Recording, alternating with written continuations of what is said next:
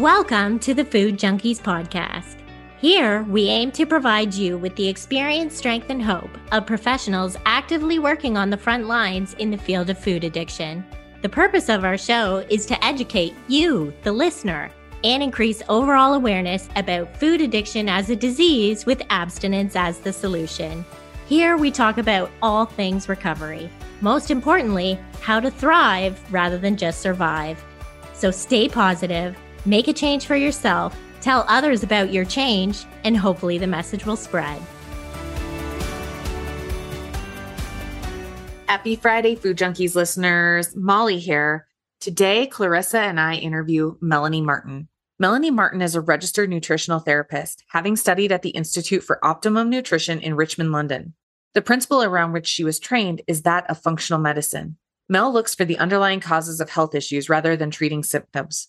Those underlying issues could be lifestyle, genetics, diet, existing drug treatments, or a whole host of things. Since she qualified and started practicing more than 10 years ago, Mel has become increasingly curious about psychology as an underlying cause or cofactor, and she studied at the Institute for the Psychology of Eating in Colorado to try to understand more about this area of interest. Why some of us, Mel included, have these lifelong, often secret, and shame filled battles with food choices. Mel has also studied metabolic health extensively and has completed the Nutritional Network Low Carb, High Healthy Fat training for practitioners, as well as many continuing professional development hours. Mel heard Bitten Jonsson speak about food addiction in 2021, something she had intuited and had often heard clients allude to. So this was a real missing piece moment for her.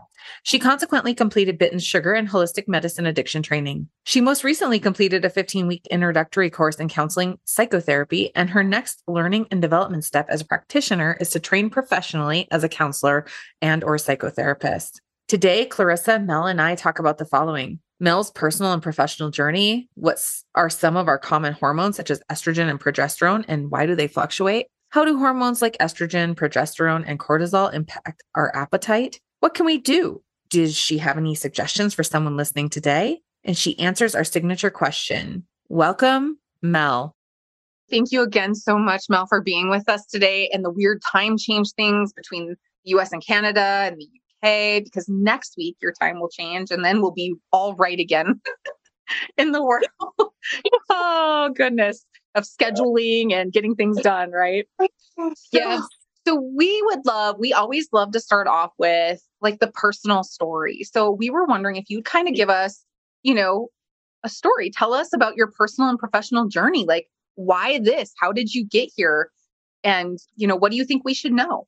Okay. So I'm going to actually start in my mid 30s.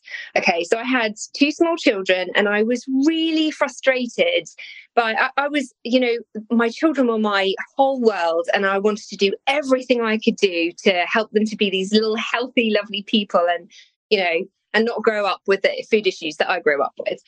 And so I started by asking you know pr- professionals like my midwife and and the doctor and and you know everywhere i looked the information about what a healthy diet is was, was just the, the messages were conflicting they were really confusing and it was really really frustrating. So around that same sort of time i found this book called immunity foods for healthy kids by someone called lucy burney and it was just amazing and it, it did the rounds of all my mummy friends because it was just full of really sensible advice and you know real food recipes to, to cook for the whole family and I noticed, so I had looked to see where she trained because she was a nutritional therapist. And long story short, I decided I wanted to train. So I started training as a nutritional therapist at the Institute for Optimum Nutrition in Richmond, London. And they use a functional medicine model to teach us about all things health and how to practice as a nutritional therapist. And while I was learning all this stuff, it was, I sit in my lectures and I was outraged so often by how come I had never been told this stuff before. Like, uh, you know, uh, things like I learned about the gut microbiome and immunity and mental health and B vitamins and how it's all interlinked. And uh, so that was that part of the story. And then do a little bit of a back step pre babies, I started out kind of a working life as a dental nurse. And then I found myself, I worked my way into the pharmaceutical industry and worked in sales there. And while I was there, I was involved in selling a new drug at the time, which was for type 2 diabetes. And I was really struck as we were talking to diabetic nurses and GPs, I was really struck by how we're like selling this drug for a diet and lifestyle disease that you don't catch. and, you know, everybody, all the medical professionals knew this, but they were having these really big problems trying to, you know, get people to do what they knew they should have to do. It was kind of like knowledge wasn't power, something was in the way. So that was the beginning of my real curiosity about what is it? What is it that stops us doing that? Those things that actually we know when we have the information, we still can't do the stuff, or some of us. So since then, really, my practice has evolved to focus on metabolic health and behavior change, I guess. And what I do now is it's just, it's super important for me that I'm meeting my clients where they're at, you know? And the things that I like to do really, really well are, and, and really focus on are, you know, listening to people, really listening to them. Because very often I notice that that's probably the first time anyone's actually sat down and listened for ages. And isn't there huge power in feeling heard? So, yeah. So that was that. In terms of my own journey, I've had a very up and down relationship with food. I kind of didn't eat at all when I was 18 because, you know, sort of stuff going on in my life. And I'd, I'd grown up with a mother who dieted from, well, I never remember a time when she wasn't on a diet. I never remember a time her talking positively about her body. And then she kind of sort of, it was like she sort of switched that focus onto me. As soon as I hit puberty, it was like, I was really hungry. And she used to say things to me like, if you don't, if you eat like that, then, you know, you might not get fat now, but you'll get fat later. And I grew up with this. And it's just, that's taken me years to get over. So I guess that kind of has influenced you know, the sorts of people that I'm really passionate about helping now too. So if I was, you know, a client of yours, I think one of the things I find so often is that we just don't understand enough about the hormones. And so, can you explain to our audience what is estrogen and why is it important to know about this? Okay, so I'm going to start with what hormones are Okay. And so uh, hormones are chemical messengers.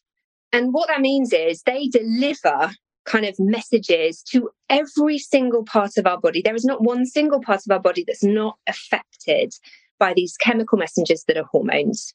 And they exist in a kind of this incredible, I, I call it a dance because it is, it's this constantly moving and changing, incredible dance. So I think that's where we need to start estrogen, progesterone, and testosterone, estrogen this side of the pond, is there are, you know, are sex hormones effectively, and men and women have them, all three of them, but just in different quantities. And then the other thing I want to talk about a lot, and this is balance. Just going to drop that word in there. Okay. This whole thing is about balance. And that's something, again, I, I say on a daily basis because isn't life, the whole of life is about balance, actually, but specifically with these hormones. So yeah, let's have a quick focus on estrogen. So, estrogen actually promotes insulin sensitivity in our bodies. So, that's a good thing to kind of remember. And that's where it sort of segues into metabolic health. And it's also involved in how we, where we store our body fat as women when we are in that fertile period of our lives. And there's, you know, there's plentiful estrogen, our ovaries are producing estrogen. I thought I'd look at side of kind of uh, symptoms of low estrogen, although I just want to say before that, a lot there's a lot of crossover. One of the things I've noticed is, you know, when you just like you do your Google search, it's like, oh, it can get really confusing because then you think, okay, well, that's that symptom, and it's the same as low progesterone. And so, yeah, I'm going to go through them, but just let's not get too hung up on them. So, low estrogen, symptoms of low estrogen can include things like, you know, bladder infections, low energy, low mood, hot flushes, dryness, dryness throughout the whole body, because estrogen is absolutely involved with mucous membranes. But particularly, and this is kind of a, a perimenopausal and a postmenopausal thing, vaginal dryness in women, which is, you know, something that I'm glad the conversation has got louder about because it's something we need to talk about more. Symptoms of high estrogen include bloating, rapid weight gain, breast tenderness, mood swings, heavy periods, anxiety, depression, migraines, poor sleep. But there's a crossover there between kind of low progesterone and high estrogen. And that's because I think sometimes it's very difficult to be able to pull apart which one's causing which. Because the whole thing about estrogen and progesterone, particularly estrogen and progesterone, is they balance each other out, you know? So we can end up with, I think one of the the places where we often fall down and perhaps where people will just go straight to thinking, I need to supplement my estrogen because it's low or supplement my progesterone because it's low is that actually what could be happening is that your estrogen is not necessarily high, it's high relative to your progesterone levels. So if you're not ovulating every month, your progesterone levels are going to be, you know, lower than they should be. And that can make your estrogen look higher than it actually is, which is what we term estrogen dominance often. So, estrogen dominance is often a, a result of these anovulatory cycles, which we see in perimenopause and also in PCOS, where the progesterone is not produced because, okay, and I don't know if this is too much information, but I'm fascinated by this because, okay, a little bit of an admission here. I'm a nutritional therapist, been practicing for 12 plus years, right? And I was never really very interested in my cycle. It was like, oh, you know, this thing happens once a month and it's really annoying and awkward. And I'm just really pleased when it's finished. And like, I don't want to track my periods or my, you know, my cycles. But actually, I just want to say it's so important. If you're someone who has any sort of an issue, track your cycle. There's loads of apps and things out there now. So, yeah, the progesterone part. Okay. So every month in a menstruating woman, when you're in that kind of fertile place in your month, in, in your life, hopefully every month, you know, not with everybody, an egg starts to mature in your ovary. And as it's starting to mature, at the same time, it's not just the egg, it's covered in this follicle. It's surrounded by a follicle which matures at the same time. And I kind of see it like it's a bit like a scotch egg. Okay. There's the egg in the middle and the follicle around the outside. Yes. And the follicles are really important as well because, you know, that starts to produce estrogen as it's maturing and that tells the um, lining of the uterus to start thickening and it does all sorts of other things. You know, it's, it's kind of a, a real domino effect with the hormones. And then what happens is mid cycle, say you have a 28 day cycle, about day 14, you should ovulate. So this luteinizing hormone comes in and that helps this ovary leave uh, the matured egg leave your ovary, enter your fallopian tube, and that's where, you know, maybe it'll get fertilized. But the follicle is left behind. That's sort of like the outside of the scotch egg that stays behind in your ovary. And this is the really amazing thing. It becomes a temporary gland and it produces progesterone.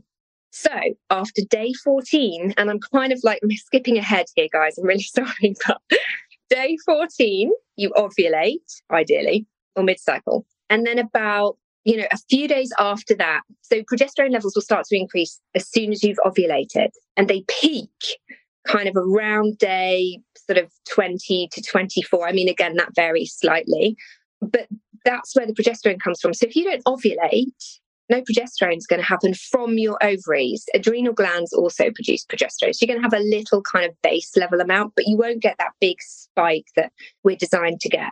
Too much information. Sorry.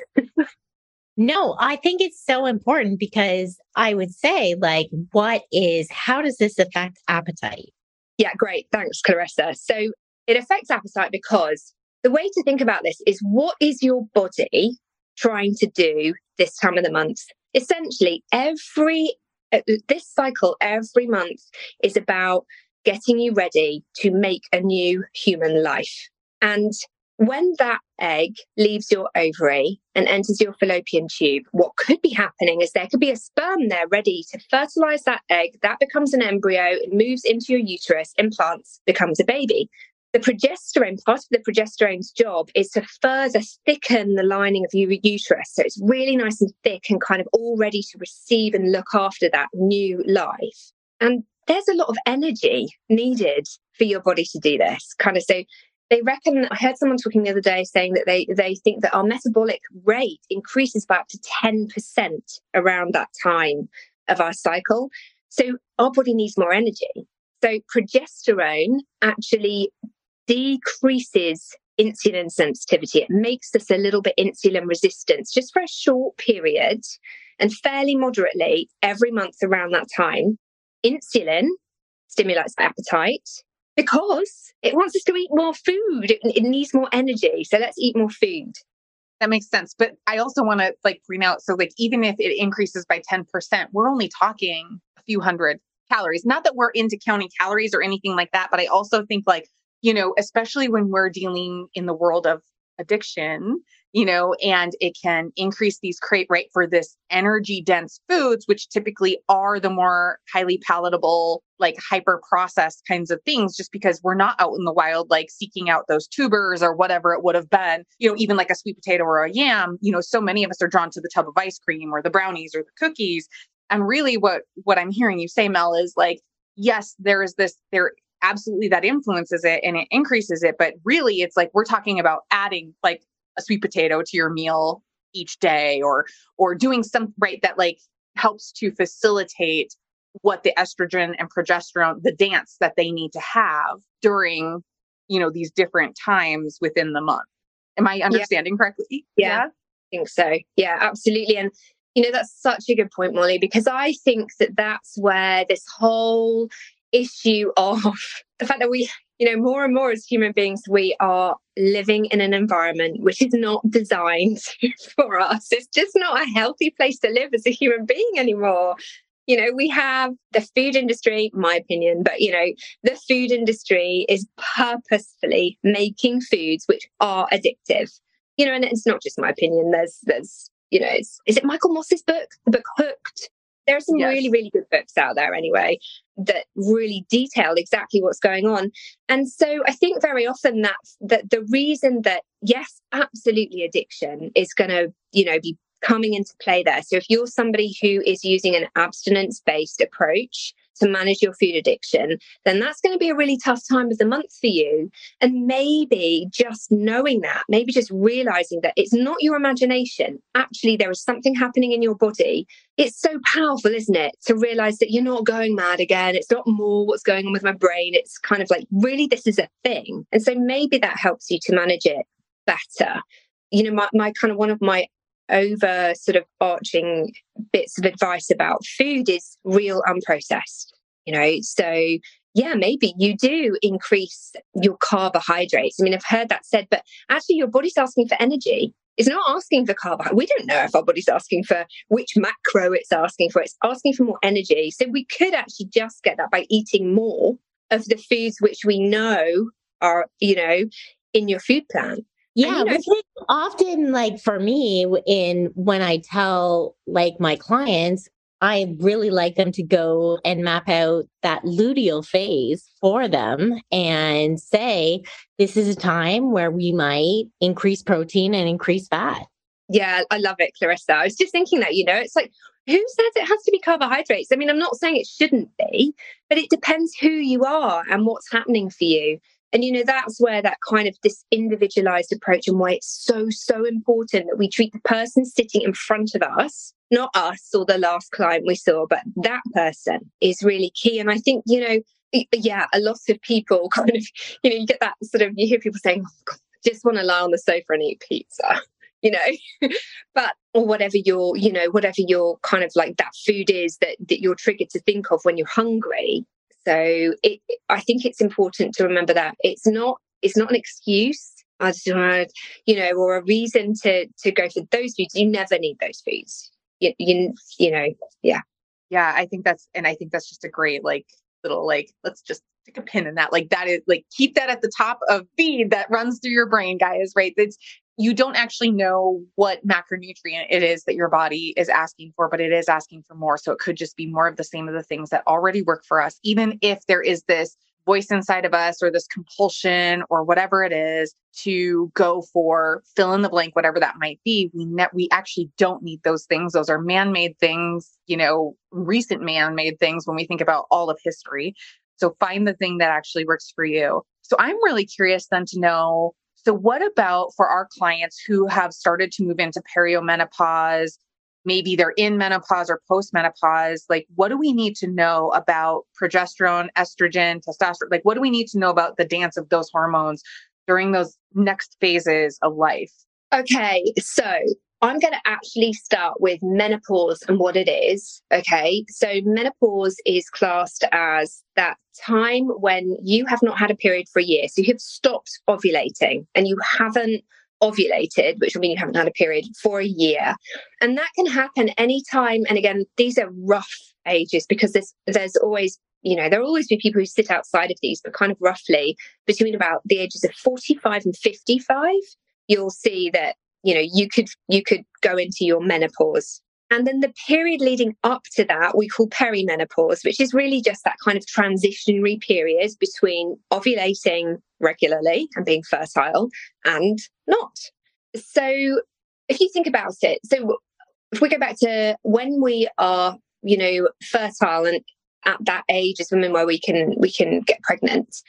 So when we're at that phase when you know we can get pregnant our ovaries are producing estrogen, progesterone, and testosterone every month. And like I said before, they are also produced in our adrenal glands by our fat cells, estrogen by our fat cells.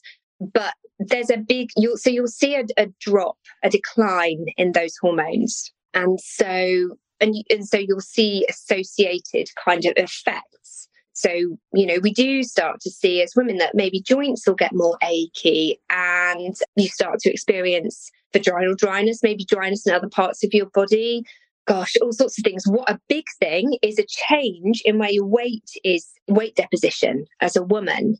So when we have that estrogen that's being produced by our ovaries every month, body fat tends to be around our bottoms and our thighs, you know, and our breasts and maybe our arms, those sorts of places.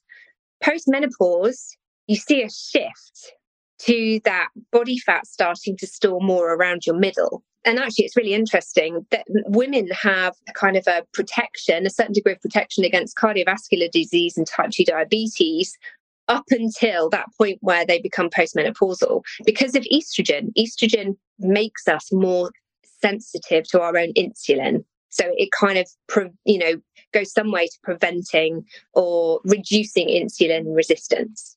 So that's kind of the menopause perimenopause things. And and again i think it's really important to stress here that it looks different in everybody. So we're hearing a lot of stories in the media at the moment which again is brilliant because it raises awareness of this issue for women because there's a ton more research that needs to be done into this area as well. But some people have really quite symptom free perimenopausal phases and then move into their menopausal part of life. They they don't need to take any hormone replacement therapy and they're just fine. And other people really struggle. So I think around this kind of menopause, perimenopausal menopausal time balance again is really, really important. And this is a time when you want to really start to think about. So I get lots of people coming to see me about this, and they'll, they'll be saying things like, you know, the stuff that I've always done to, you know, maybe regulate my body fat and to feel well. And the way that I eat isn't working for me anymore. And I feel dreadful. You know, I've got these awful hot flushes. I'm anxious. Um, I've got terrible mood swings. I've got migraines, all these horrible symptoms, really heavy periods, and then not one. And I don't know whether I'm coming or going. And that's the time in your life, I think, when you really do, it can be really beneficial to kind of have a bit of a an audit of your diet and lifestyle and change it so that it suits what's happened to you now.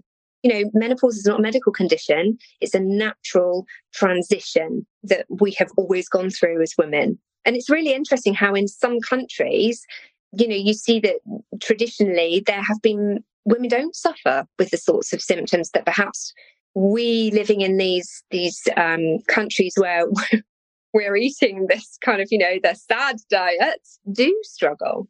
Yeah. And I guess for that, I would say, like, how does sugar change our hormonal axis? Like, how is it a contributor to like early puberty? Yeah. Okay. So this was really interesting. And I, okay. So this is what I understand about what possibly is having an effect on this. I'm not sure we know 100% and and I'm not an expert in this field. You know, I know enough to be able to help my clients. So, first of all, sugar, okay, raises insulin levels. We all know that, yeah? And we know that insulin is an appetite stimulant. Insulin makes us hungrier. And so the next thing that happens is you've got the impact that sugar has on a protein. You've got the impact that raised insulin has on a protein called sex hormone binding globulin, or SHBG for short. Okay, and SHBG is really important because it's this little protein which whizzes around our body and it kind of it binds to estrogen and testosterone. So it's absolutely about helping us to keep our hormones in balance. But if you've got chronically raised insulin levels because you are eating or drinking a diet that's full of sugar and refined starches, which is effectively sugar, your SHBG is going to be reduced. And so you could end up with more of these hormones whizzing around, which knocks your hormone balance out. So I think that could be part of what's going on with that sort of earlier puberty with children. You know the the stuff that's controlling estrogen is not working so well. So maybe there are high levels of estrogen. And i think the other thing is belly fat. So belly fat produces aromatase. Aromatase converts testosterone into estrogen. So perhaps i don't know for sure that's another way in which we end up with higher estrogen levels at a younger age in our girls but I have to say, I mean, hands up, I'm not, I don't know. That's, I'm speculating. Yeah, based on like just your understanding and you know, I mean again, we're talking about clinical experience here Mel. Like we we know you're not like a researcher in this area, but from that clinical experience, you know, I think about not only like early puberty, but then I think of things like polycystic ovarian syndrome, endometriosis, you know, and does sugar, right, and insulin and all of that, does that play a role in impacting those hormones that then, you know what I mean? Like, how does that all play out? Do you have any sense of what's going on there at all? I, I think it's, yeah. So I think definitely sugar impacts them. I think via those two mechanisms I just described, I think also sugar's pro inflammatory. We know that. So inflammation is also really contributing to this. And then, yeah, you go back to kind of maybe insulin resistance is starting so much earlier than it ever has done before. And we know that, I mean, you had Ben Bikman on here, didn't you? And, you know, the three primary causes of insulin resistance are hyperinsulinemia, so chronically raised insulin, stress, and inflammation. I think, you know, perhaps our children are more stressed than they've ever been before. I know for sure that, you know, I've got a teenage daughter. And if you talk to them about kind of what their primary health concern is at the moment, it's anxiety and kind of, you know, low mood. So I think stress is definitely playing a big role. And also, I think our kids are eating a diet that looks different to how it's ever looked before. You know, I mean, how old am I? I'm kind of, I'm in my 50s. I didn't eat like that. Food has changed out of all recognition, you know? So, yeah, does that answer your question? Is that clearer? Yeah, I think so. I think it's just, you know, trying to kind of set the groundwork that, you know, what we eat matters. And mm. not that, you know, and again, like I know that not everybody who listens to this podcast, or maybe everybody who listens to this podcast, maybe knows and understands that maybe they, I mean, they're listening to food junkies. Like they, they probably have some understanding that they have some sort of disordered relationship with food, whether it be from a chemical dependency standpoint, you know, leading to that addiction side of things, or, you know, something else going on. But I think it's really important to kind of understand that that we are consuming things that are contributing to these metabolic disorders, hormonal disorders, whatever it might be. And, and so it does, it helps to kind of set the, you know, kind of lay the groundwork because my, you know, Clarissa asked, asked like, you know, how does sugar then impact this early puberty? Does then sugar, so not only does it then play out in these other kind of things that happen for people with a uterus, like PCOS, endometriosis, you know, I'm wondering too, then does this, you know, insulin resistance, or high sugar levels, whatever it might be, does that also then play into early menopause or what people experience even in postmenopause? I think undoubtedly it does. Yeah, because you know, insulin resistance effectively is kind of going to lead into your metabolic health not being what it should. And so, you know, we know, don't we, that you know, if your metabolic health is off, it's it's dysregulated, kind of everything else in your body is not going to work as it should. You're going to, you know, lose muscle mass. You're going to increase your fat mass. You're going to, you know, your moods will be affected. We know that, you know, raised sugar levels promote inflammation, that has an effect on brain health. Actually, there is something else which I haven't mentioned, which I think is really, really important and plays into this. And, you know, kind of going back to when we were talking about the hormones, estrogen, progesterone, testosterone, the other thing is xenoestrogens. Okay, so xeno, foreign, estrogens, the stuff that's in our environment. And the things which, so effectively, what is a xenoestrogen? It's something which is not made by our body. It comes in from the outside. And, but what it does is it acts, it mimics our body's own natural estrogens, but it's way, way stronger. It has a, they have a much stronger effect than our body's own natural estrogen. So, you know, that's definitely playing a part. And I think also with this kind of, we were talking about children and why they're, you know, reaching puberty earlier, I think that's having a huge impact. I think it's also having an impact on how we move through that perimenopausal, you know, period and how we are as menopausal women. And you know what sources of xenoestrogens include plastics. Okay, everything's in plastic now, and pesticides sprayed on all of our foods, and preservatives in all of our foods, and air fresheners. Like, how many of us have got plugins in our house, or we're spraying stuff, or you know, we're we're burning scented candles, perfume, personal care products, laundry products, hair dyes, nail polish. It's everywhere, and this stuff has an impact. And then, as I've talked about xenoestrogens, kind of feel like I also need to talk about phytoestrogens because that can be a part of the answer. So phyto stands for plant, and their estrogen you know, they're properties found in plants which mimic our body's estrogen, but have a lesser kind of effect and can act as a really nice sort of balancing tool. So they can be useful post menopause. They can be useful as you're transitioning into menopause to kind of help balance again.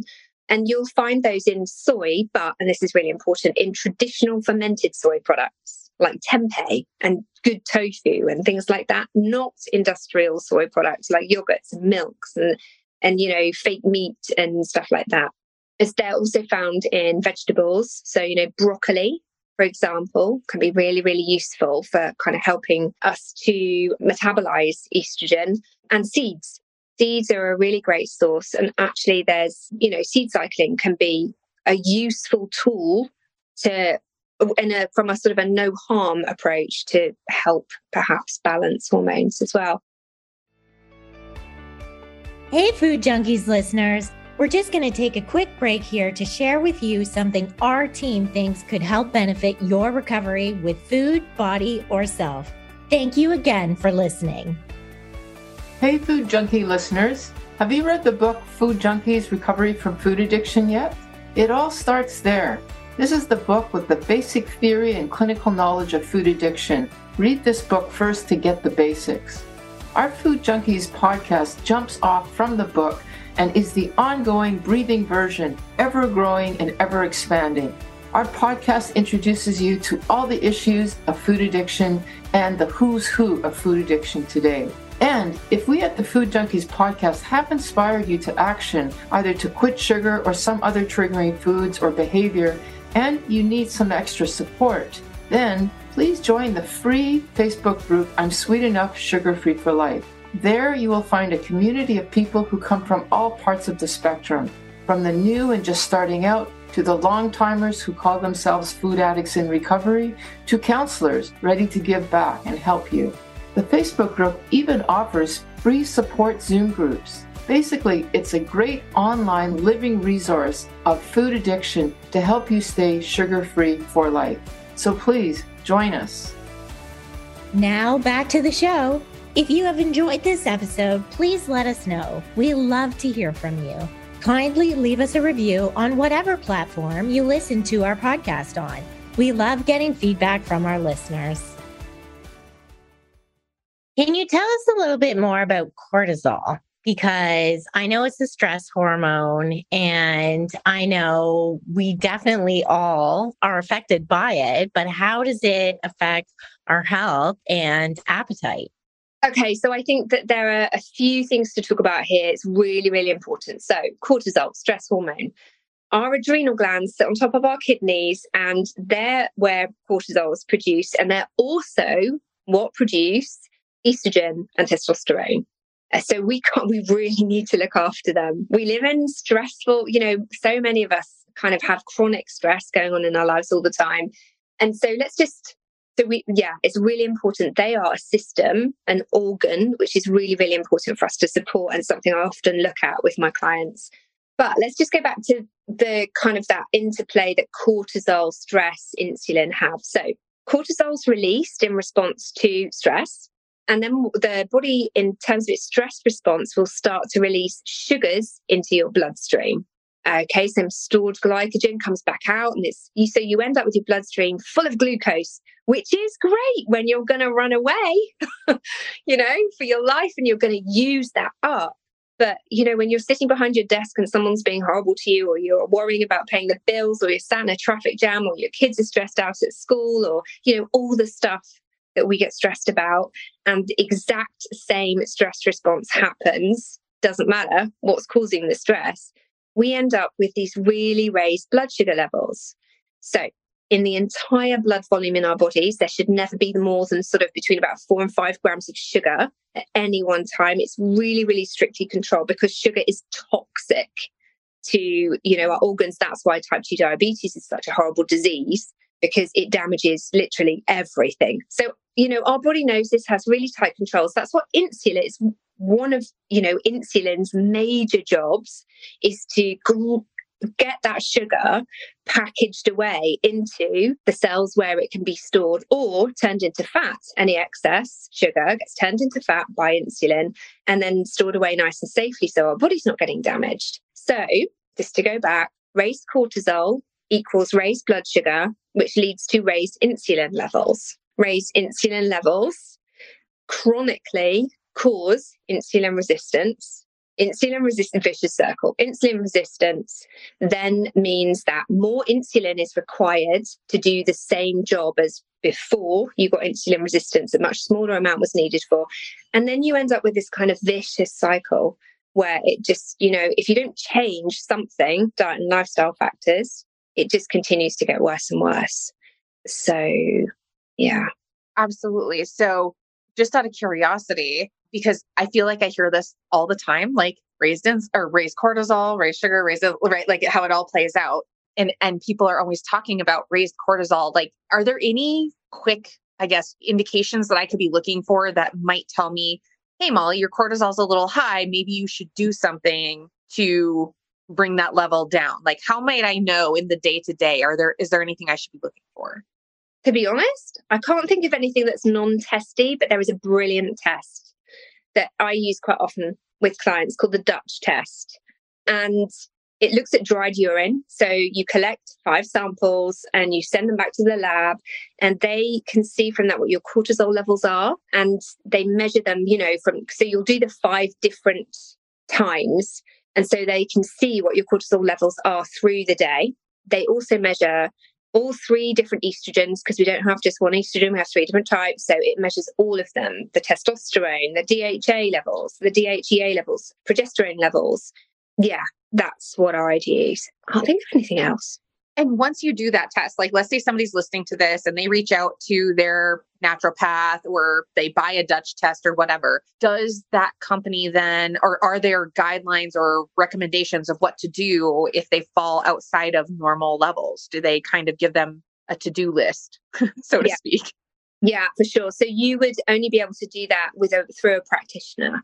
So a really good thing would be to look for a functional medicine practitioner or you know perhaps a hormone specialist and they would they would be able to guide you. They'd be able to interpret the test results for you because it comes back and it's complex. So you'd need somebody who could interpret those test results for you and then make them make sense to you and fit your life. And yeah absolutely molly give you the advice that you need to help lower those cortisol levels.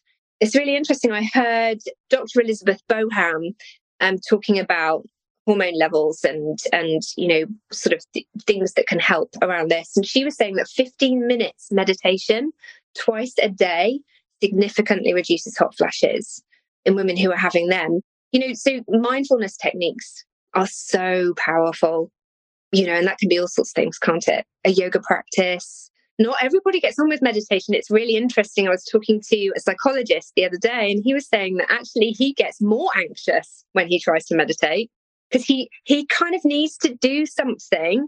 He's you know maybe more of a sort of a kinesthetic pro- person, so he has a practice that he does a little bit like yoga that that he finds much more effective. So again, it's not that one size fits all. Everyone's talking about meditation doesn't work for everybody, but find what works for you. That can be so so important. Yeah, but the other thing that really impacts cortisol levels, of course, is poor sleep. You know, if you're not sleeping well, that raises your cortisol levels, and then that raises ghrelin levels, which is your hunger hormone. So it's kind of all of this, isn't it? And realizing how it it all is interconnected, oh, right? Oh, it's all a part of the same. And so I'm wondering, like, when it comes to GI issues or bowel movements or constipation, like, how does that affect our hormones? So, constipation actually can really impact hormone levels. And it's something which isn't discussed enough because so many people are constipated. And it's one of those things that people are often a little bit embarrassed to talk about. And it's also really difficult to treat. Constipation can be a really difficult thing to help people with, but it is very treatable. So, what happens is our hormones are removed from our body when we don't need them anymore. They are removed via our liver. So, our liver detoxifies them.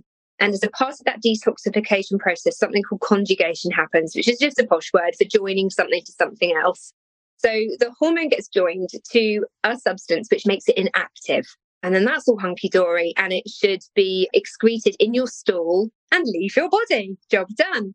But in someone who's constipated, there are these little bugs which can be one of which is called beta glucuronidase. There are other types, but you know, depending on what's going on in your gut microbiome and how balanced it is, you might find that you have very high levels of this beta glucuronidase. And what that does is it comes along and it uncouples the hormone from the thing which was making it inactive. Hormone now active again, back into circulation, messes up hormone levels. So that's, you know, that's one of the ways in which constipation can really play a part in, you know, hormone imbalances. Absolutely. Yeah. And, you know, and moving on from there. So ensuring that your gut microbiome is healthy. So getting enough fiber in your diet and fiber doesn't have to come from whole grains. Fiber can come from, you know, soluble fiber. Vegetables are a lovely source of fiber. Fruit. I know you're a fan of apples, Clarissa. I love, you know, apples are a great, lovely, gentle source of fiber. Because one of the problems with fiber sometimes is that people who perhaps have very sensitive guts, or perhaps they have an imbalanced kind of microbial community in there already, suddenly upping your fiber can cause some, you know, it, it increases gas. It can gas, cause bloating, all of that kind of. Yeah. So it's something you want to do gradually and gently and kind of with a little bit of sort of knowledge behind it. Totally. And then the other thing which is really important is supporting liver function. You can do that with foods. So beetroot's great for supporting liver function, getting enough protein, sulfurous vegetables, you know, so onion and garlic and leeks, things like broccoli and cauliflower, they're all really great. Eggs are really great for liver function. You don't have to go on some weird detox thing to have your liver being healthy. It just needs the fuels that it needs to work properly. And also some really great supplements around that can help with that. Things like milk thistle can be really useful. So yeah, just looking at the sort of systems which are important to support in terms of you know an overall approach this kind of lovely holistic approach to looking after our health and hormone so balance you would say that you're probably more on team feed like the microbiome than team starve oh, right totally yeah okay good to know and you know what, Clarissa, it's really interesting. So when I qualified, we came out as nutritional therapists and we were taught that, you know, if we ever say we did a stool test or we suspect, okay, so the gut microbiome is it works in a commensal way. So, you know, you have all these different little populations. It's like a big city full of lots of different people down there. And they kind of all balance each other out. It's that balance word again. And but sometimes for all sorts of reasons stress or you've had antibiotics or you know lots of things that can get imbalanced so then a population which was before held in check and a good example is is yeast for example can just grow out of control because what was controlling it's gone because it got killed off by the antibiotics or something else. And so, yeah, we were taught to kill it, kill it, you know, use things like oregano oil and, you know, stuff like this, kill the bad stuff. But it's much more about crowding it out now. So grow the good stuff and get it back. So the goodies crowd out the not so goodies. Yeah. That's exciting to hear that, you know, again, I think the gut microbiome stuff is still fairly new. It's still like in its infancy, if you will, as far as, you know, research and understanding goes. Although Clarissa and I know that like what you know clinically shows up many years, right? Like you know it long before they actually can quote unquote prove it with the research. Yeah. But I like I like that it's all kind of coming along though and like you're understanding it's not about getting rid of one or the other, it's that balance piece. So it's about crowding out or making it so that the you know the healthy ones that you want to have are you know doing their job and keeping the other ones in control but that there there is some need for the other ones or they wouldn't be there. And so yeah, yeah. just understanding and respecting that there is something going on internally that again it goes back to like what we're putting into our body. So i'm thinking about that and i'm thinking about all the different hormones we've talked about today. And i was wondering you know what is your understanding of how we can use this information or, or better understanding of hormones to help us treat food addiction? Because that's what we primarily do, Clarissa and I. And we're always kind of, you know, selfish in wanting to know how can we help our clients a little more or differently based on this information. So I think it comes back again to that kind of, you know, knowledge is power or knowledge can be power or empowering maybe. You know, so maybe it's the piece about when somebody is feels like you know they're sticking to all the stuff that they've learned they have to do to control those horrible cravings and find that sort of sense of peace and freedom. And then once a month it all goes pear-shaped. Like what the heck is going on? And so if you then as their you know their their practitioners can can reassure them and explain to them what's happening I think there is huge power in realizing that it's not in your head, it's something which is happening. And then past that, next explain that yes, you know, those thoughts probably are coming up now because of the you know the learned behaviors and those those pathways in our brain which have learned that you know when we're hungry this is what we want we're really hungry this is what we want that actually we still have to not listen to those because we, it's still about real food it's still about increasing energy intake. Like forget the calories and the, you know, all that weird stuff, but just our body's asking for more energy because it's busy. It's doing some really important stuff. So let's feed it. And I love, I love that word feed. And also I really love when you just said, Molly, about respecting. So I think there's a big, big part there, isn't there? It's let's stop I think the other thing is it it feels like maybe with that knowledge we can start to work with our bodies instead of fighting against them the whole time. So much advice these days feels like this fight constantly. And and my hope is it doesn't have to be like that. You know, it's hard. Sometimes it's hard to find it, but I don't think it has to be like that. I think you can find it. Yeah, and it just feels so much more loving to say, like, hey, my body right now is kind of a fat burning machine. So I'm going to like set it up for success with some protein and fat. And I'm to enjoy this real food and it feels so good for me instead of like a punishment or, oh, I can't believe I'm having these cravings. Like, yeah, I just know that during my luteal phase, I need to have like the best meals planned and I'm going to enjoy them all to the max. Yeah, totally. And also, if I don't feel like going for my normal run or doing my normal exercise routine because I just haven't got as much energy, I'm going to respect that too. I'm going to rest. You know, because yeah. I don't rest enough either, do we? You know, rest no, it's so true. And that's self care, a hundred percent. Yeah. So, where can our listeners find you, Mel?